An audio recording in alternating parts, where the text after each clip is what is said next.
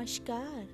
मैं वत्सला, आपके समक्ष दो पंक्तियाँ रखती हूँ। और आज का शीर्षक है, ये मुश्किल वक्त।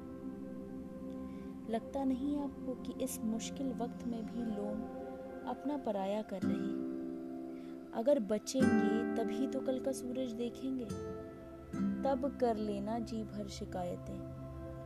ये लोग, इतनी सी बात, बस इतनी सी बात क्यों नहीं समझ रहे?